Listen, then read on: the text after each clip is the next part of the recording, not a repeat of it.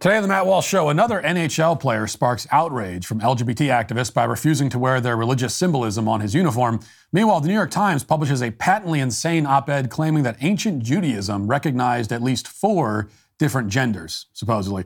Also, is Trump about to be arrested, handcuffed, and perp walked? And if he is, how should we respond? Plus, leftists in Portland hold a funeral for public health after Oregon lifts its mask mandate because apparently that state still had a mask mandate. And a group of drag queens discuss the dangers of appropriation while being apparently totally oblivious to the irony. In our daily cancellation, a guy running for district attorney in San Francisco says that crime is just a quote, basic life experience, and you shouldn't complain too much about it. All that and more today on The Matt Walsh Show.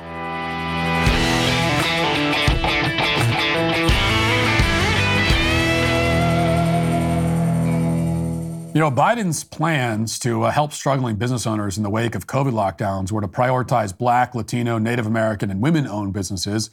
Goes without saying that if the roles were reversed, if Biden had said his plans were to prioritize white, male owned businesses, there would be outrage. And outrage is a massive understatement here.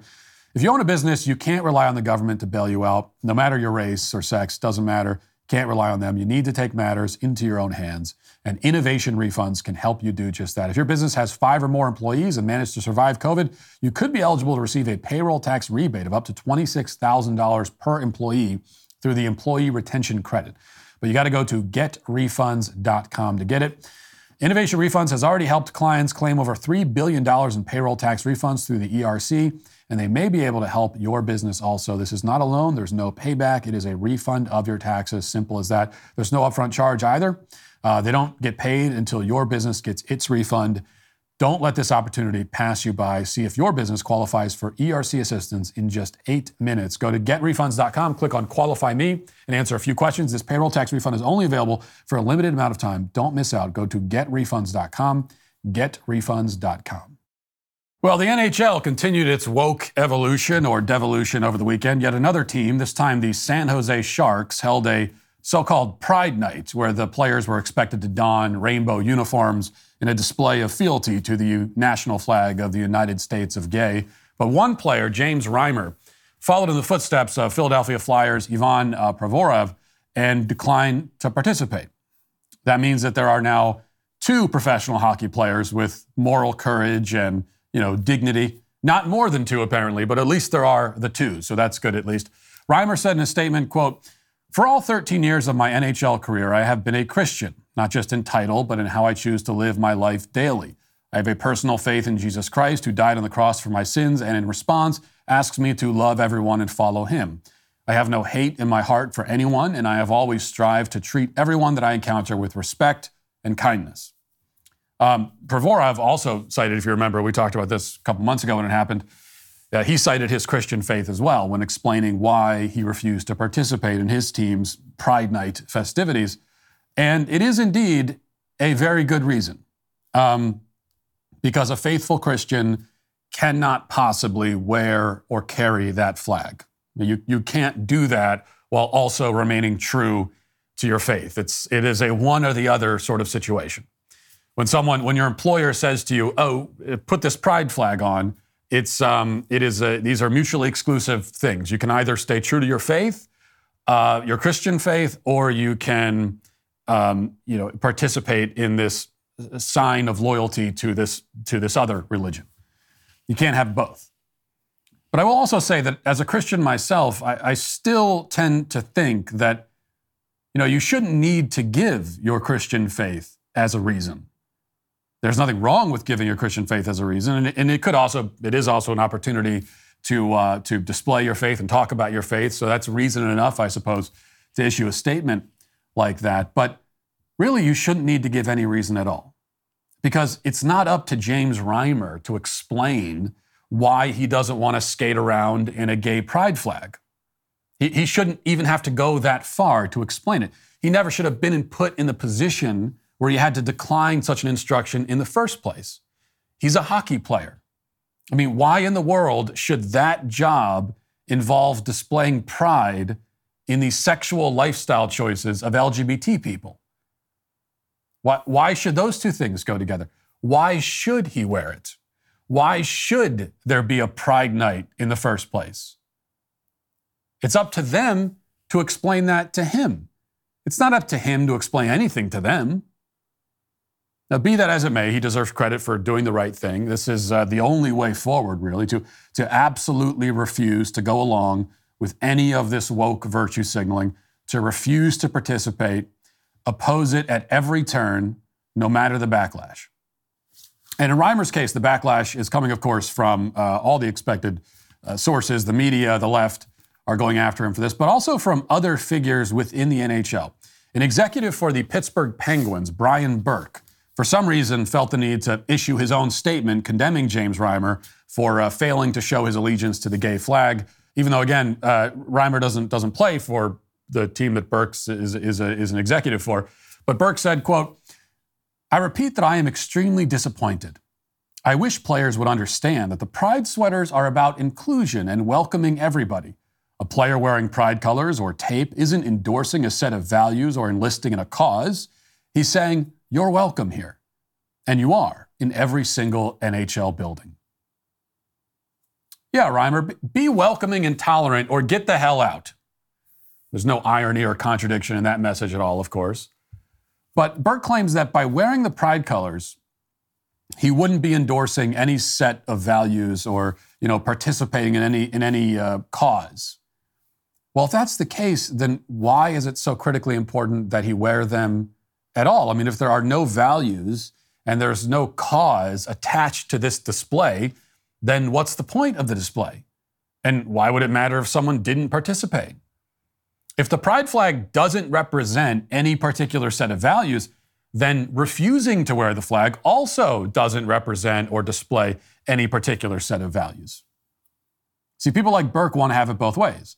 On the one hand, they want to react with righteous ind- indignation at those who fail to display rev- reverence and deference to the flag. And on the other hand, they also want to act as though the flag is entirely neutral. Just wear the flag, bigot. Doesn't mean anything anyway. But it does mean something, and they know it, which is why they care so much. As I've argued recently, the pride flag is a symbol that represents the left's ideological agenda. That's what it represents. And it has always been that. It has always represented that. It was literally designed to represent that. And by forcing the flag on people, I mean literally forcing it on them in some cases, they're forcing ideological conformity. That's the whole point. and they're doing it all in bad faith. Speaking of bad faith, as part of the team's uh, Pride Night activities, the San Jose Sharks Twitter account spent the evening tweeting alleged facts about the LGBT community. Now, there was an actual hockey match happening uh, with the San Jose Sharks, but they ignored all the action on the ice in favor of tweeting things like this quote, Worldwide, gender diversity is seen far differently than that in the Western world, or as you may know it. Most of us are familiar with the male, female, and transgender labels, but in other cultures, the existence of the third gender, or even fourth and fifth gender, is common. The Mux gender is a respected third gender in uh, Zapotec cultures in Mexico that has existed for centuries. Guna are those who are born as men but who identify as women and are attracted to men. The Gui are those who were born as men and are attracted to other men. They also tweeted this familiar claim we've heard before in some Native American cultures, the umbrella term to describe a third gender is two spirit. In South Asia, it's hydras. In Thailand, it's kathuis. In Ethiopia, it's ashtime. In Polynesia, it's fa fanin, and many more. And I mispronounced all of those, of course. But it's also all complete nonsense. I mean, uh, never mind the fact that this is a hockey team. It's not just a hockey team tweeting this stuff out. They're tweeting it during the, the match. I mean, there's something, there's an actual hockey game going on, and this is what they're talking about instead. But it's more bad faith, more disingenuous sophistry from people who don't know how to argue in any other way. As I've explained, as I've explained many times, Two Spirit is a designation invented by gay activists in the 90s. Okay, it's not some ancient, you know, uh, uh, traditional thing that existed in Native American tribes. Not at all. It was invented by gay activists recently. And the rest that they mention there are at best examples of men cross dressing, or in some cases, women cross dressing. But a cross dressing man is not a third gender. If men cross dress in other cultures, and they do, no one ever said otherwise. It's not because they believe themselves to actually be women. In fact, that's the whole point. The whole point of they're cross dressing, and so they're dressing as something they aren't. The recognition that they aren't that thing is part of the whole point of the display. Now, whether this is supposed to be some sort of spiritual practice or it's a sexual fetish or both, you know, that can differ depending on the case that we're talking about. But everyone understands that the man dressing as a woman is a man dressing as a woman, not an actual woman. This distinction is obvious, but they're hoping that you're too stupid to notice it. And yet, somehow, this wasn't even the most egregious example of this kind of argument just over the weekend. On the same day, the New York Times published a column which was written by uh, someone named Elliot Kukla with this outrageous headline. Here's the headline it said, Ancient Judaism recognized a range of genders. It's time we did too. Now, I want you to listen to how Kukla supports the claim made in the title. And uh, there's, you know, the, the article begins and there's about 57 paragraphs of uh, irrelevant nonsense before we finally get to the part that is supposed to be the evidence to support the claim that got you to click on the article in the first place. And this is what it says. There are four genders beyond male or female that appear in the ancient Jewish holy texts hundreds of times. When a child was born in the ancient Jewish world, it would be it could be designated as a boy, a girl, a tumtum, who is neither clearly male nor female, or as an androgynos, who has both male and female characteristics based on physical features. There are two more gender designations that form later in life. The aylonit, is uh, considered female at birth, but develops in an atypical direction, and the saris is designated male at birth, but later becomes a eunuch. There is not an exact equivalence between these ancient categories and modern gender identities. Some of these designations are based on biology, some on a person's role in society, but they show us that people who are uh, more than binary have always been recognized by my religion. We are not a fad. Now, first of all, note how the writer labels male and female as genders, yet again showing how the sex versus gender distinction has been discarded by the people who invented it because it's outlived its usefulness to them. And as for the rest of this argument, well, again, they hope you are too stupid to understand the most basic distinctions. Okay, what is described here, these are cases where physical deformity makes it harder to ascertain the physical sex of the individual. We call this now intersex. And uh, it's, it's a genetic condition. It is not its own gender. A person who's born with eight fingers is not a completely new type of human being. He's not a new species or subspecies. He doesn't call into question the idea that humans have 10 fingers. He's simply the victim of a deformity. Deformities existed in the ancient world, and they had words for it, different words than we have now because they spoke a different language. And ancient people had ways of um, dealing with and understanding these cases.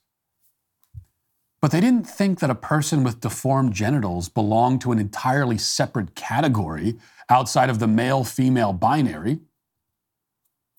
That is a mistake that no ancient culture was stupid enough to make. Actually, only the most advanced civilization in human history could be that dumb. That's the kind of stupidity that, that you could only find in modern Western culture. In fact, if you want to know um, exactly how ancient Judaism felt about so called gender roles, here's what the book of Deuteronomy had to say about it. Quote, a woman shall not wear a man's garment, nor shall a man put on a woman's clothing. For anyone who does such is an abomination to the Lord your God. I mean, the New York Times brought it up, so that's what it actually says. And also some advice there that we would do well to heed today. Now let's get to our five headlines.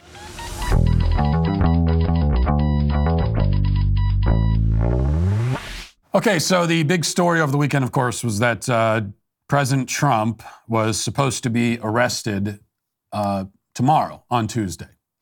And this was coming, as far as I could tell, primarily from Trump himself, who said that this was uh, the result of leaks that he that he found out that he was going to be arrested on Tuesday. Um, and then some more information comes out, and it seems that uh, maybe that declaration was premature. So it's still not exactly clear what's going on. But I'll read the latest. This is from uh, Daily Wire. It's a headline, the article from today. A lawyer who previously advised ex Trump lawyer uh, Michael Cohen, is a lawyer who advised Trump's lawyer, former lawyer Michael Cohen, is expected to testify this week in the Manhattan grand jury investigation into former President Donald Trump's alleged $130,000 hush payment to porn actress Stormy Daniels during the 2016 election. Attorney Robert Costello is reportedly prepared to attack the credibility of Cohen, who allegedly made the payment to Daniels on Trump's behalf and was later improperly reimbursed for the expense. The Associated Press reported that Costello claims to have information that contradicts some of Cohen's current statements and that could be excul- exculpatory for Trump. The report said that the um, Manhattan District Attorney Alvin Bragg's office uh, last week subpoenaed Costello's law firm for records and invited him to provide testimony on Monday afternoon. And now he is going to provide testimony. This is what uh, Trump said on social media, quote, the most important witness to go before the New York City grand jury, a highly respected lawyer who once represented convicted felon, jailbird, and serial fake storyteller and liar Michael Cohen, will be doing so tomorrow afternoon. This information he will present will supposedly be conclusive and irrefutable. That's Trump saying that. Trump ignited a firestorm over the weekend after he claimed on social media on Saturday that he was going to be arrested on Tuesday a spokesperson for Trump later said that Trump has been given no notification, quote unquote, that there will be an arrest next week. Um, Trump's remarks came after a report from NBC News said federal, state, and local law enforcement agencies were analyzing security assessments and making plans to prepare for the possibility that Trump could be indicted next week, but no date was given in the report. So I guess that's where it starts with uh, mainstream media reports that they're preparing for the possibility of protests and uh, quote unquote unrest in New York if Trump is indicted, but he hasn't been indicted yet. And then Trump indicated that this was going to happen on Tuesday, and now we find out that you know there's this big witness that they're going to hear from today at some point, and Trump says that you know it should be uh, it should the the testimony should what's the word he used In, irrefutable and conclusive. Um, so, still not clear exactly what's going to happen, if the arrest is going to be made or not. But here's what Trump was saying. Let's let's back it up a little bit. This is the most recent update.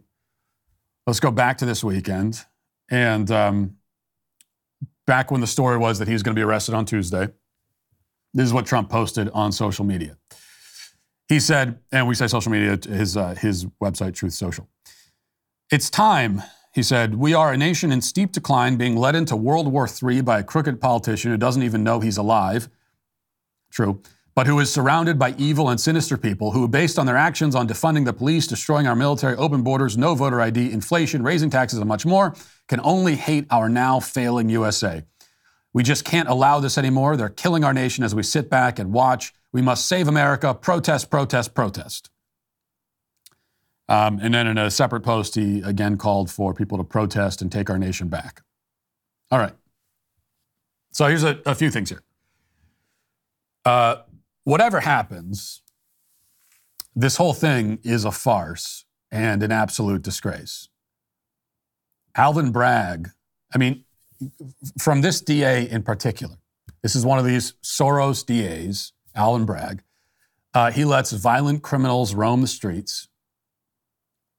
Okay, right, right now there are violent, known violent criminals, criminals that are known to the system because they've been through the system and they're let out on parole, even though they're known to be uh, dangerous to the to, to the community, or they're never put in prison to begin with.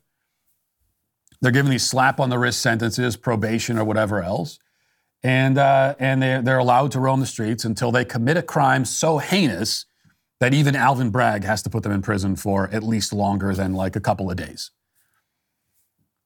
So that's what's happening in New York, just like in so many other cities across the country. And yet, while allowing that to happen, Alvin Bragg is spending all this time, and really it's years and millions of dollars trying to nail Trump on some frivolous, ridiculous misdemeanor charge. And maybe they'll try to turn it into a felony, but really it's, it's like at, at best what they're going for is a misdemeanor charge.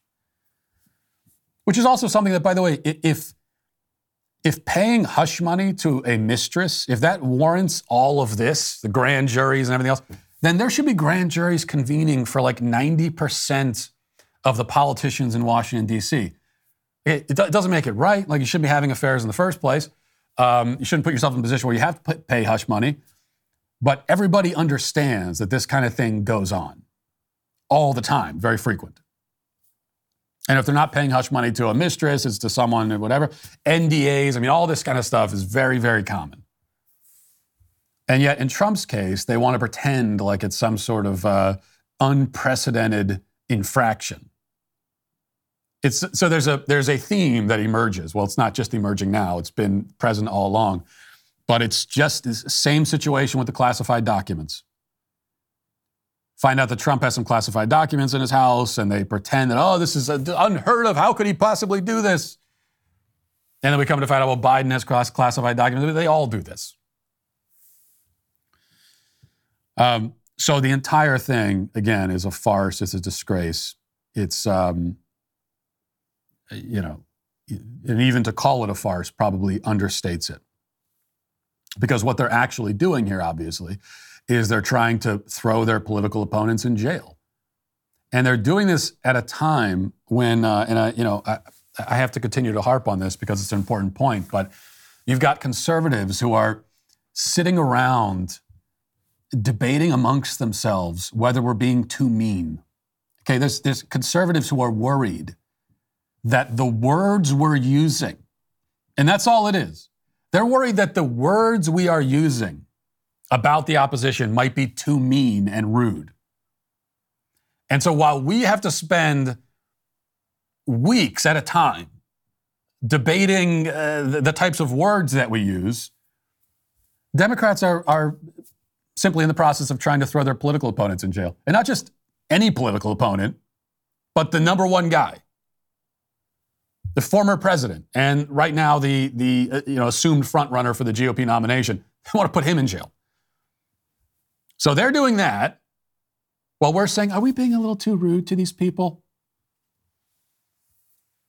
This is just, if this is not a wake up call, then I, then then I don't think you'll ever be.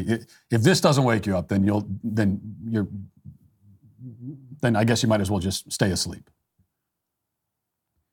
It's incredibly obvious, and it's been incredibly obvious for a long time, that we have to fight fire with fire. We really, we really have no choice. Okay, so we can be gentle and we can be nice and we can uh, uh, respect the unwritten rules and all the norms we always hear about these norms from the Democrats. They're, they're violating the norms. So we can allow ourselves to be manipulated into respecting all that stuff and being nice and being gentle and everything else and being relatively polite and um, and uh, moderate and open to compromise and all that. We can do that, but it's not going to stop the other side from ratcheting things up further and further, which is all they ever do. They're not going to look at our niceness and say, wow, you know, these people really, they're not so bad, actually. Maybe we should lay off a little bit. You know what? Maybe throwing uh, Donald Trump in jail is a little bit too far. I mean, look how nice they're being. That's not ever going to happen. Fire with fire is, it's not, look, this, this is the point it, it doesn't even matter at this point if you're comfortable with it or not. You have no choice. There's no choice. They don't leave us any other choice.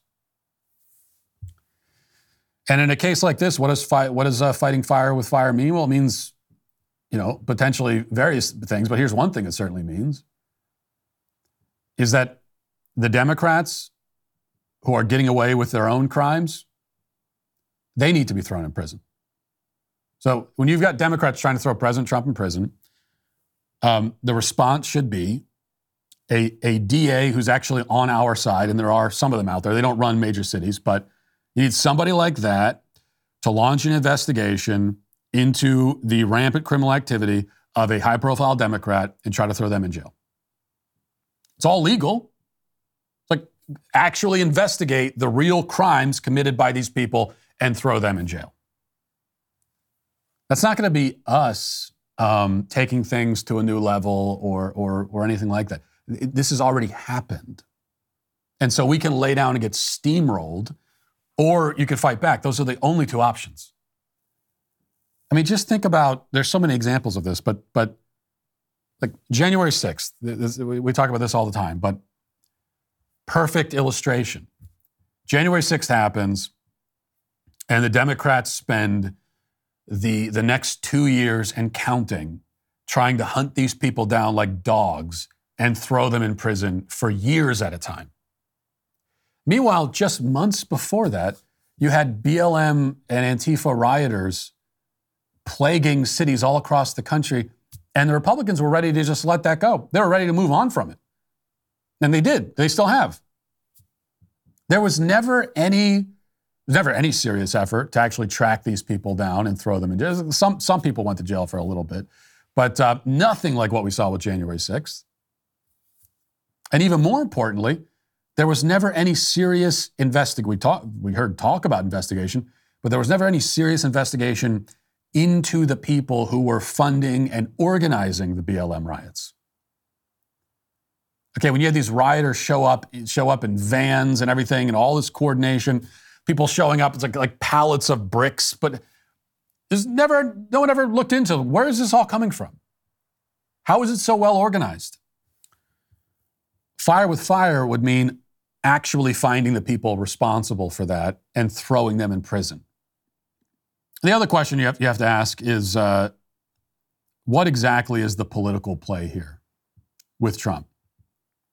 They're going after Trump. It's yeah, they would love to put him in jail for 15 years, but that's not going to happen on a charge like this. And he's probably not going to spend a day in jail. Um, although from from the reports that we were hearing on Saturday, they at least wanted to perp walk him. I mean, they wanted to put him in handcuffs and perp walk him, and they wanted to do that. And let's say they do it, you have to wonder what exactly is the political play. Because I think most people, even on the left, understand that if you do that, um, it's a horrible thing for the country. But ultimately, it will probably help Donald Trump politically. Certainly in the uh, in the in the primary, it's going to help him, as well. It should.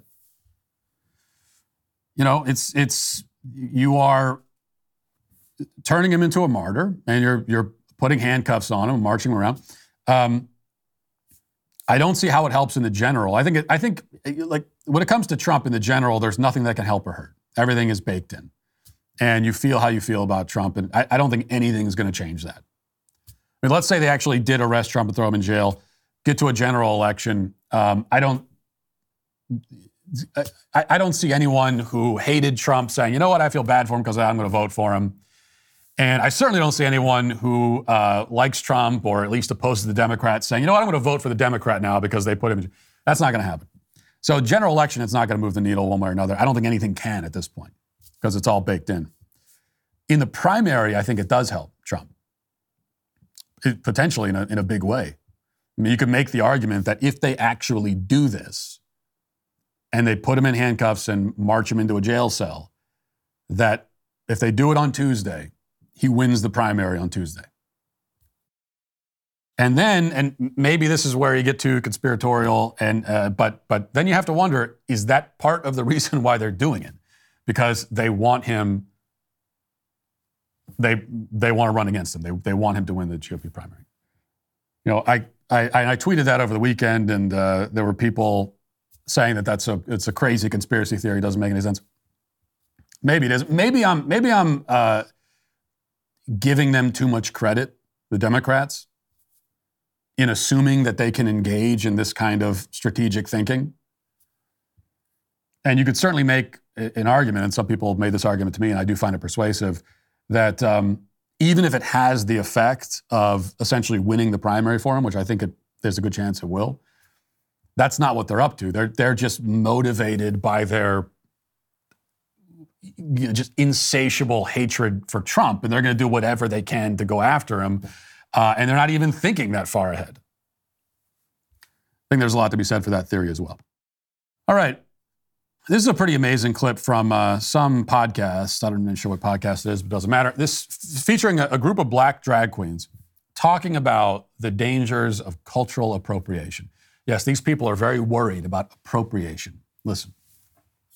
I just feel like there's such a long rooted history in appropriation from Black culture. Like, for instance, like when I go to the Metropolitan Museum and I see things that they've taken from Africa, I see things that they've taken from Nubia, mm-hmm. and then you go and you yes, and then you go and you look at these pillars and then there's this white man samuel something something 1800 going wow. and saying i'm putting my ownership yeah. on something that was never mine to begin with discovered. and then they go yeah i discovered it so then it gives me this ownership like i can take it and it can be mine and i feel like it's that entitlement that uh-huh. is one thing that we really need to discuss like there is a way i feel to very much so appreciate somebody's culture. But so many times, like Bob says, there are times where, you know, they cite the source, but mm-hmm. they don't. Hmm. Yes, these people are worried about appropriation. It, this is this is like irony overload. And what the hell is this? those little baby heads on this uh, man's dress there? I think that's. Am I? Am I? Do my eyes deceive me? Yeah, that's that's what he's wearing. That's not uh, satanic at all. So you, have got you got these people. like I, I, can't even say dressed as a woman because I, I've never known a woman to take the severed heads of baby dolls and fasten them to her dress. That's not something a woman would do. But they are attempting anyway to appropriate womanhood, and at the same time, they're uh, warning about the dangers of cultural appropriation. And what's what's the example they give for cultural appropriation? The first thing he says is a museum. So taking artifacts, cultural artifacts, and putting them on display in a museum is appropriation now? Isn't that what exactly is the difference? Can, can these people articulate anymore a distinction between um, paying homage to a culture or, uh, you know, paying tribute to a culture, uh, showing respect to a culture, and appropriating it? Is there even any difference anymore in their minds? Of course there isn't. I mean, there was a time not that long ago, like I don't know, 15 seconds ago, where uh, it, for cultures, for museums to have multicultural displays, that was the politically correct thing to do. It also made sense for a museum because if you want to, if you're going to a museum, you want to learn about world history, it's going to show you artifacts of world history. But now you can't even do that without being accused of appropriation. And yet, these men who are wearing womanhood as a costume are somehow not guilty of it themselves. All right, here's a interesting story from the Post Millennial. It says on Saturday, a far left radical group called Mask Bloc PDX announced via Twitter that it would be hosting a funeral to mourn the death of public health following news that Oregon would be ending its mask mandate for healthcare settings on April 3rd. This is, uh, what year is this? It is 2023 and they're just getting around to ending the mask mandate now. But that's uh, for normal people. That it's it's way too late in the game. It should not have taken this long. But for these leftist activists, it's too early. We're still in the middle of the pandemic. They say.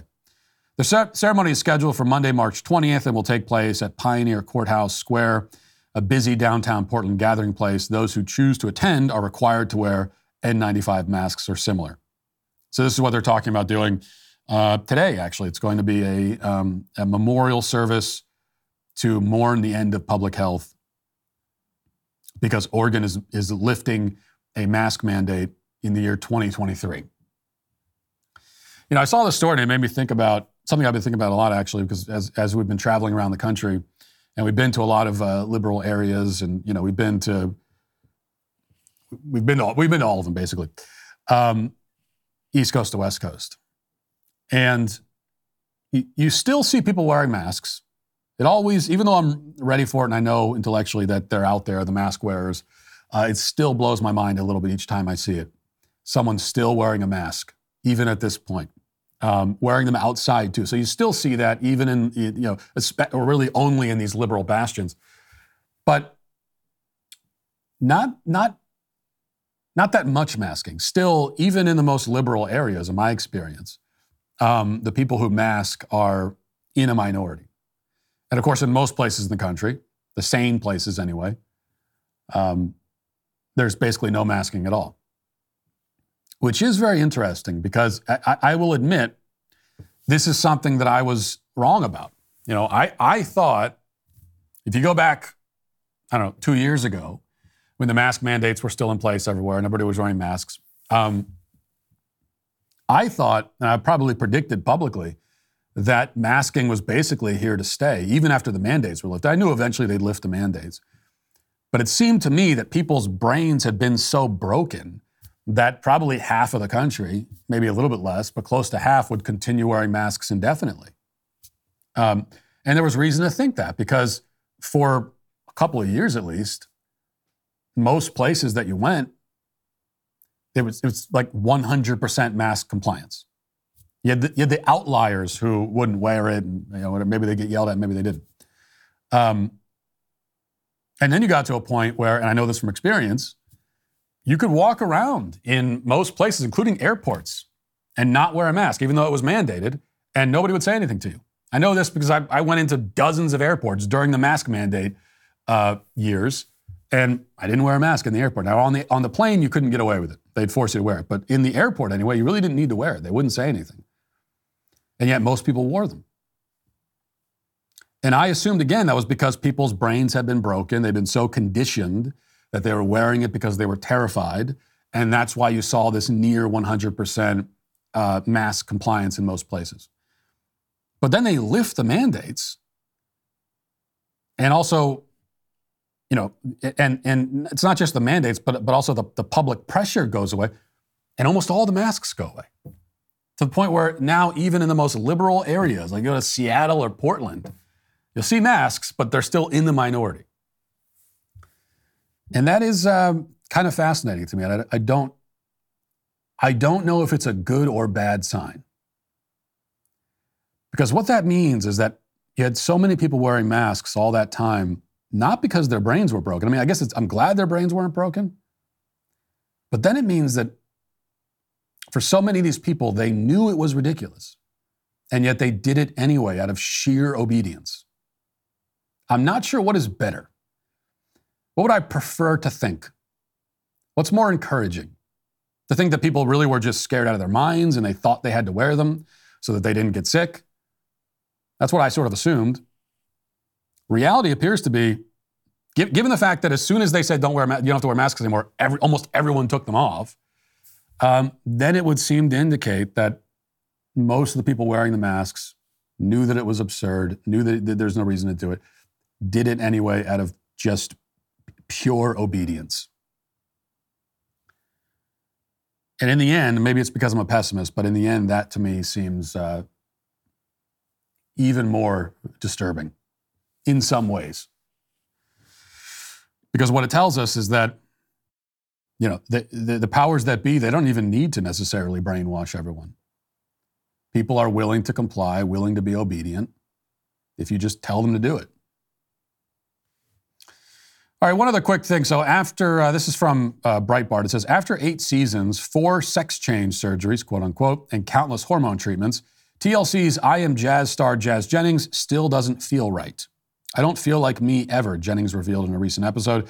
Jazz Jennings, who was born a boy and declared himself transgender at the age of five, confessed feelings of dissatisfaction to his uh, mother, Jeanette.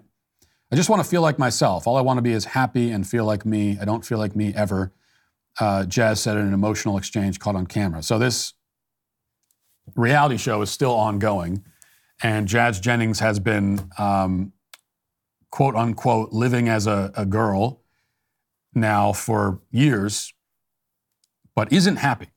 I think we have the clip of that. Let's watch it. So, um, are you feeling like you wanted to start talking about? Are you okay? I'm okay. I'm like I'm gonna cry. But You you know I can't get out of my head. I know. No, listen. I It know. just doesn't stop. It's okay. Give me a hug. It's okay. I know what you're going through. We've been there before. No, it still doesn't stop now, and I'm already going Well, back to you- negative. But the more you're talking about yourself, it gets harder. Mm-hmm. You're digging in, and you're. It's making you put a, a magnifying glass on what's already mm-hmm. difficult as it is. So this is hard for you. I know, and you don't. We don't want to push And you I know anymore. I'm the one doing it. Like I know you're your own worst enemy. I feel kind of all over the place, and like my mind is very cluttered and not clear. And I really want to have that clarity. I really want to understand myself and be able to read my own soul and what I want. And it's just very challenging. And I think I'm kind of breaking down a little bit and spiraling into negativity.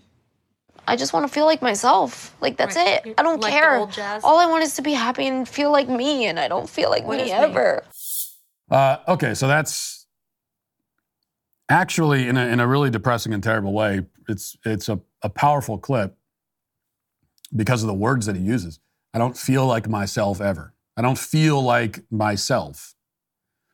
Now you hear from the abusive this this mother. I mean, obviously, all these parents that force this on the kids, they're all evil. But this woman in particular, you know, it's it's different for her because we've seen this has been we've seen this documented. She has documented herself psychologically abusing and uh, brainwashing and conditioning her son to believe himself to be a girl. We've seen this over the years, and uh, so you can see just how evil this woman is. And you know, she says, "Oh, I've I've been through it. I know it." No, you haven't. Really, you've been through that.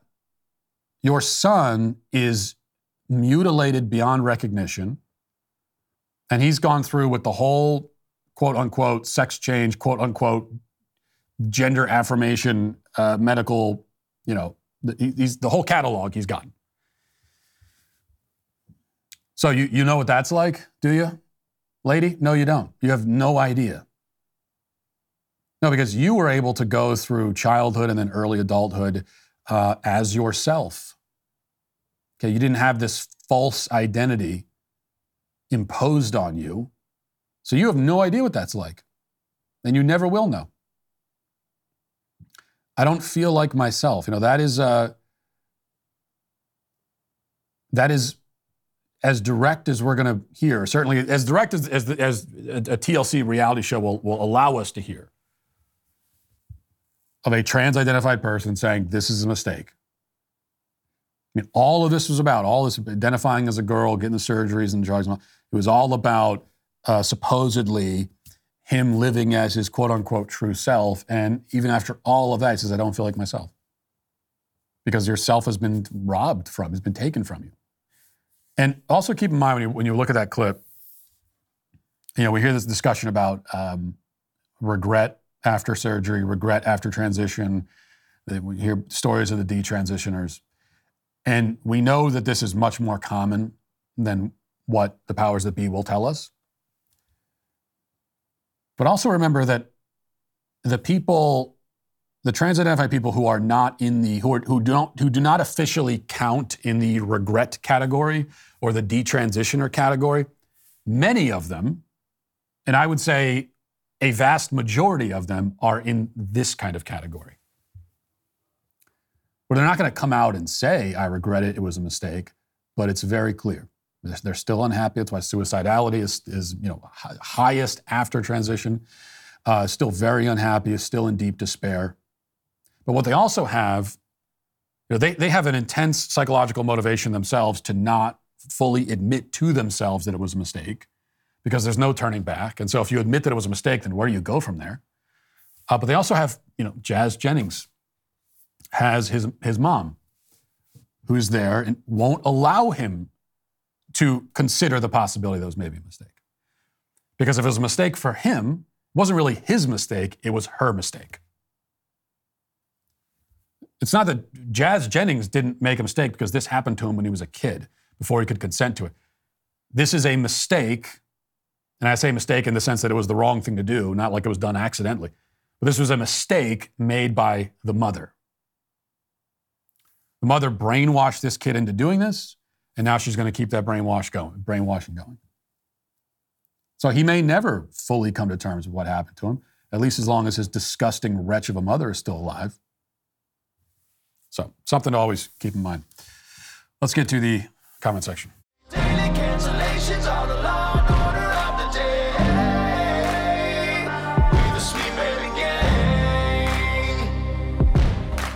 Joseph says, I'm sitting at my kitchen table with a beer, tying a batch of Adam's flies.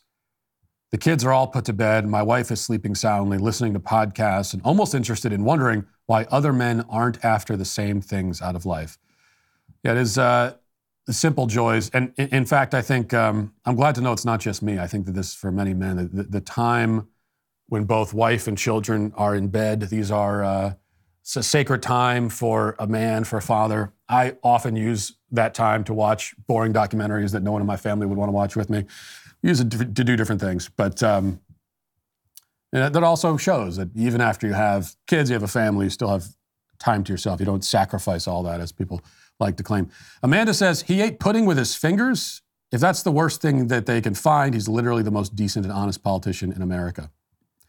Well, not only that, but as I tried to argue, I, I think you, know, you you could argue that eating pudding with your fingers is a sign. It's a it's a display of uh, of leadership.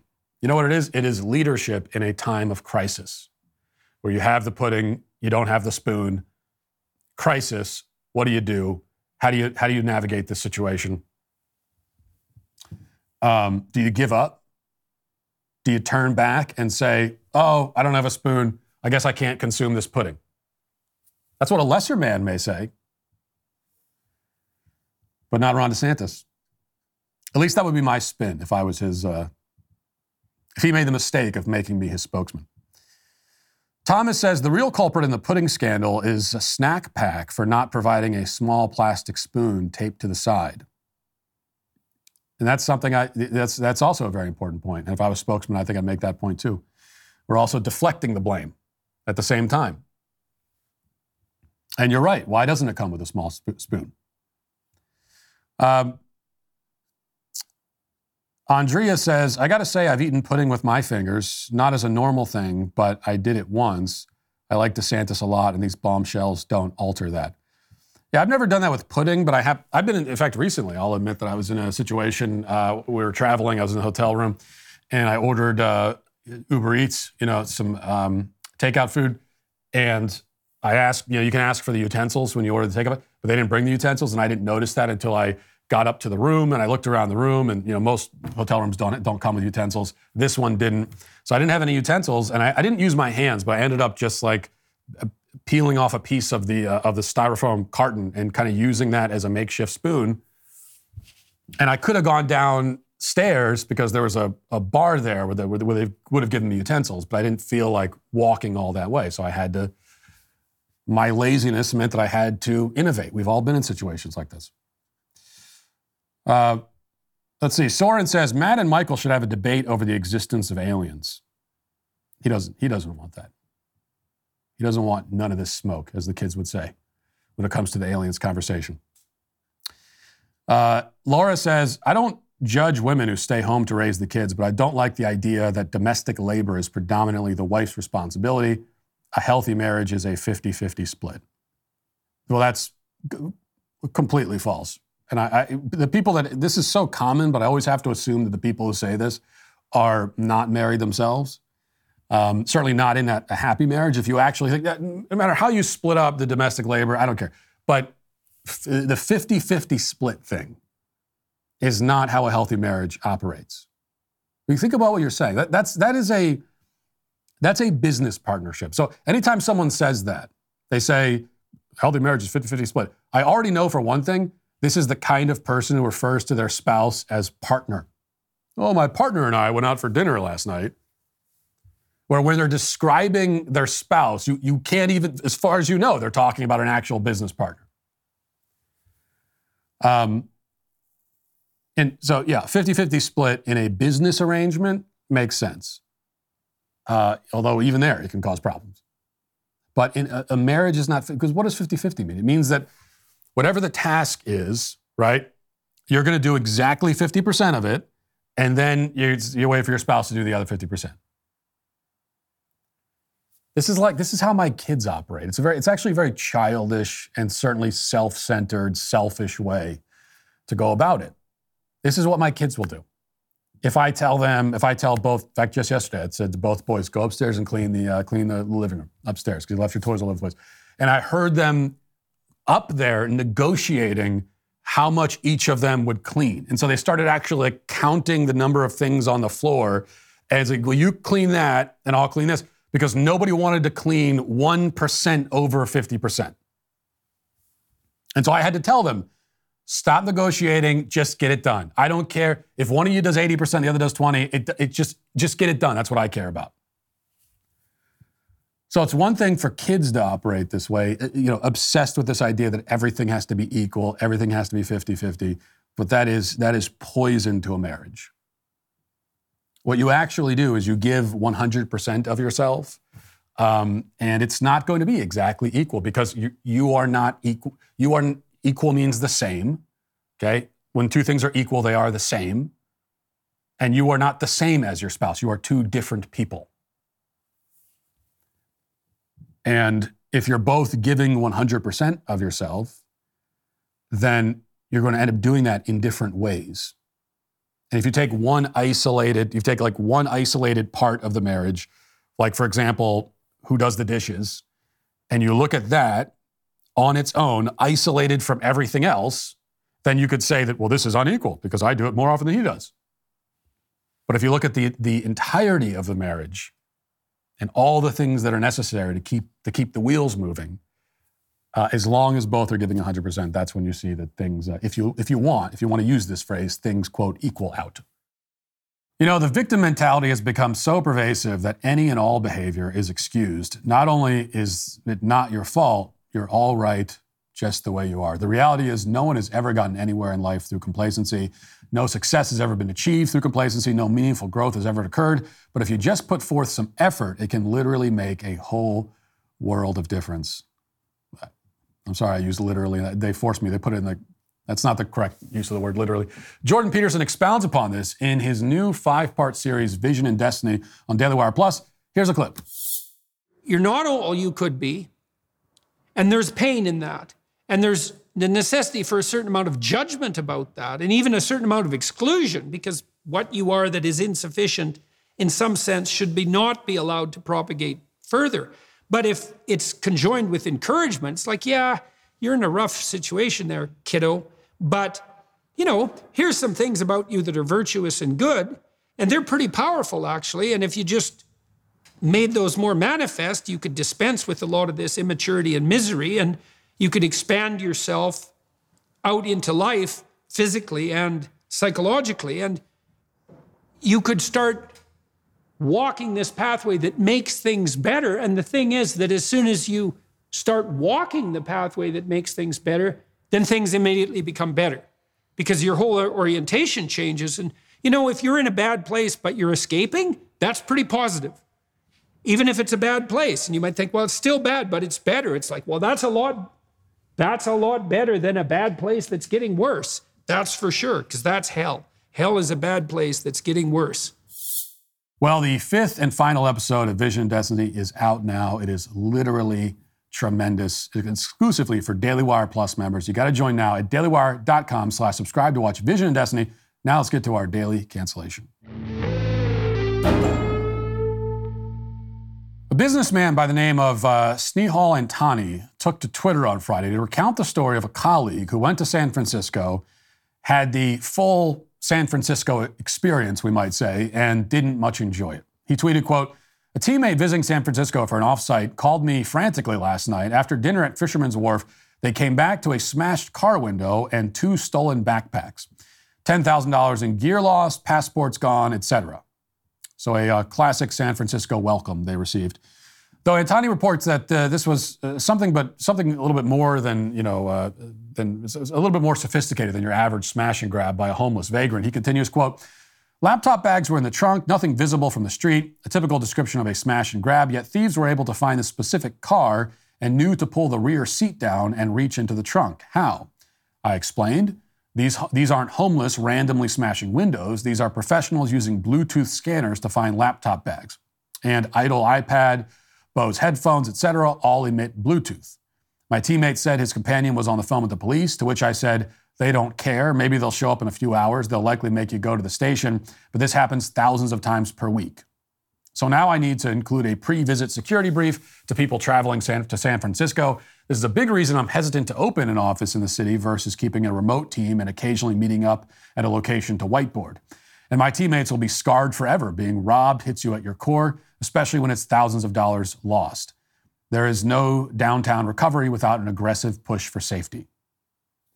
That's what he tweeted. Now, scarred for life may be a slight overstatement, or maybe not, because for those who live in safe areas where people act like human beings and treat each other decently, and you can leave a backpack in your car without worrying about it being stolen, where, where, where in fact, and I've lived in places like this, you could leave a backpack in your car with your car unlocked and still running without anything being stolen. Like you could run into the gas station with your car running and the windows rolled down and key in the ignition and nothing will happen.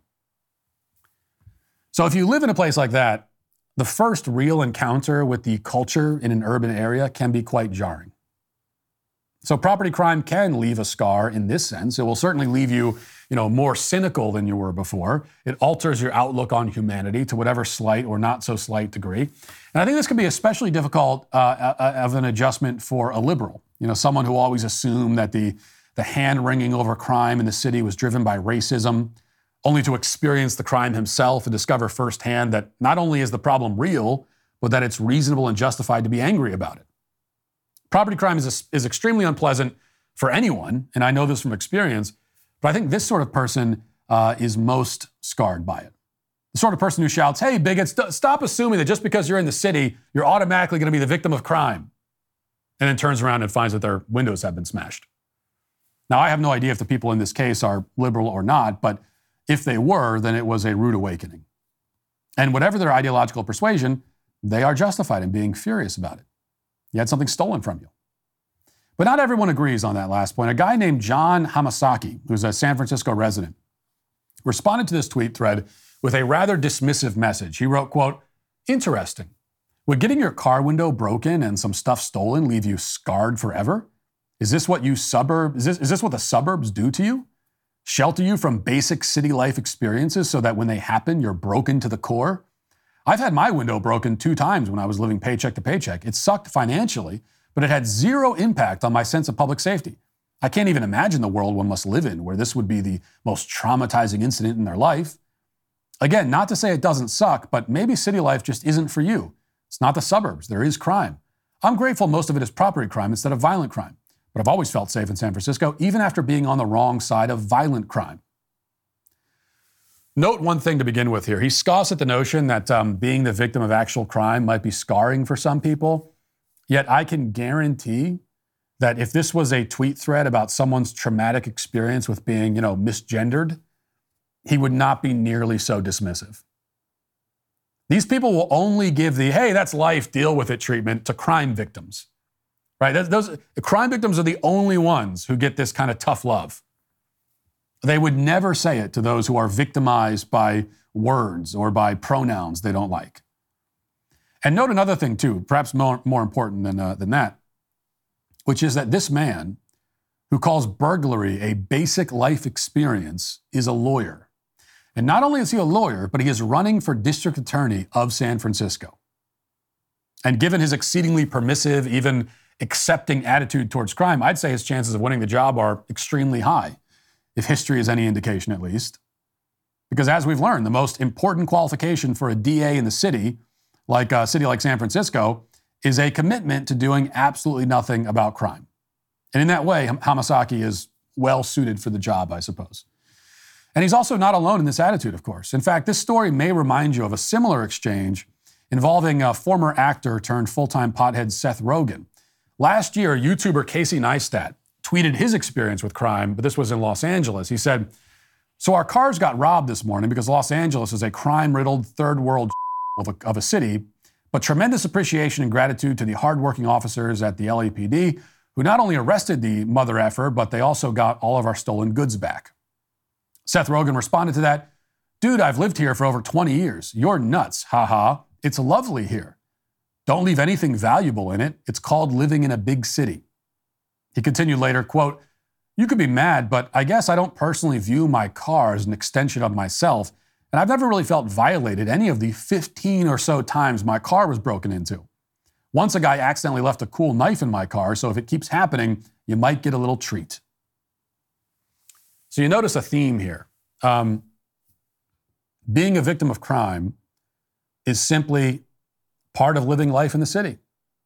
You know, just as life in the country means fresh air, lots of space, trees, nature, um, friendly people who would rather help you than rob you. Life in the city means stepping over hypodermic needles, smelling the stench of human feces and urine and weed everywhere, having to factor car window replacements into your monthly budget. It seems that even the advocates of city life agree on this point and will say so. Like, even they will, if you associate living in the city with crime and all this kind of stuff, apparently, even the people who live in the city, who, who advocate living in the city, will say, yeah, that's what, that's what city life is all about. 15 times he's had his car broken into. You know how many times I've had my car broken into at the age of 36? Zero times. But I've also never lived directly in the city. And most of the time I've lived far outside the city. But the only difference is that they think that the city dwellers, or, or even people who are just visiting, should be okay with all this. So they'll agree that all this stuff comes with living in the city, but they think that we should just be okay with it. It's a worthwhile trade off, they say. Though it's not clear what exactly you get in exchange, you know, because a trade off means you get something in exchange. So what do you get? What do you get in exchange for the filth and the crime? Where's the upside? Crowds, high prices, traffic. I'm seeing lots of cost in this cost benefit analysis. I don't really see the benefit though. Hamasaki would say that, um, you know, perhaps this means that city life isn't for me. And on that score, at least, I completely agree. See, we see here why the crime problem exists in the first place. It exists because the people in charge don't see the crime problem as a problem. It's actually very simple. It's not even that they're too incompetent to do anything about it, though they are also incompetent, of course.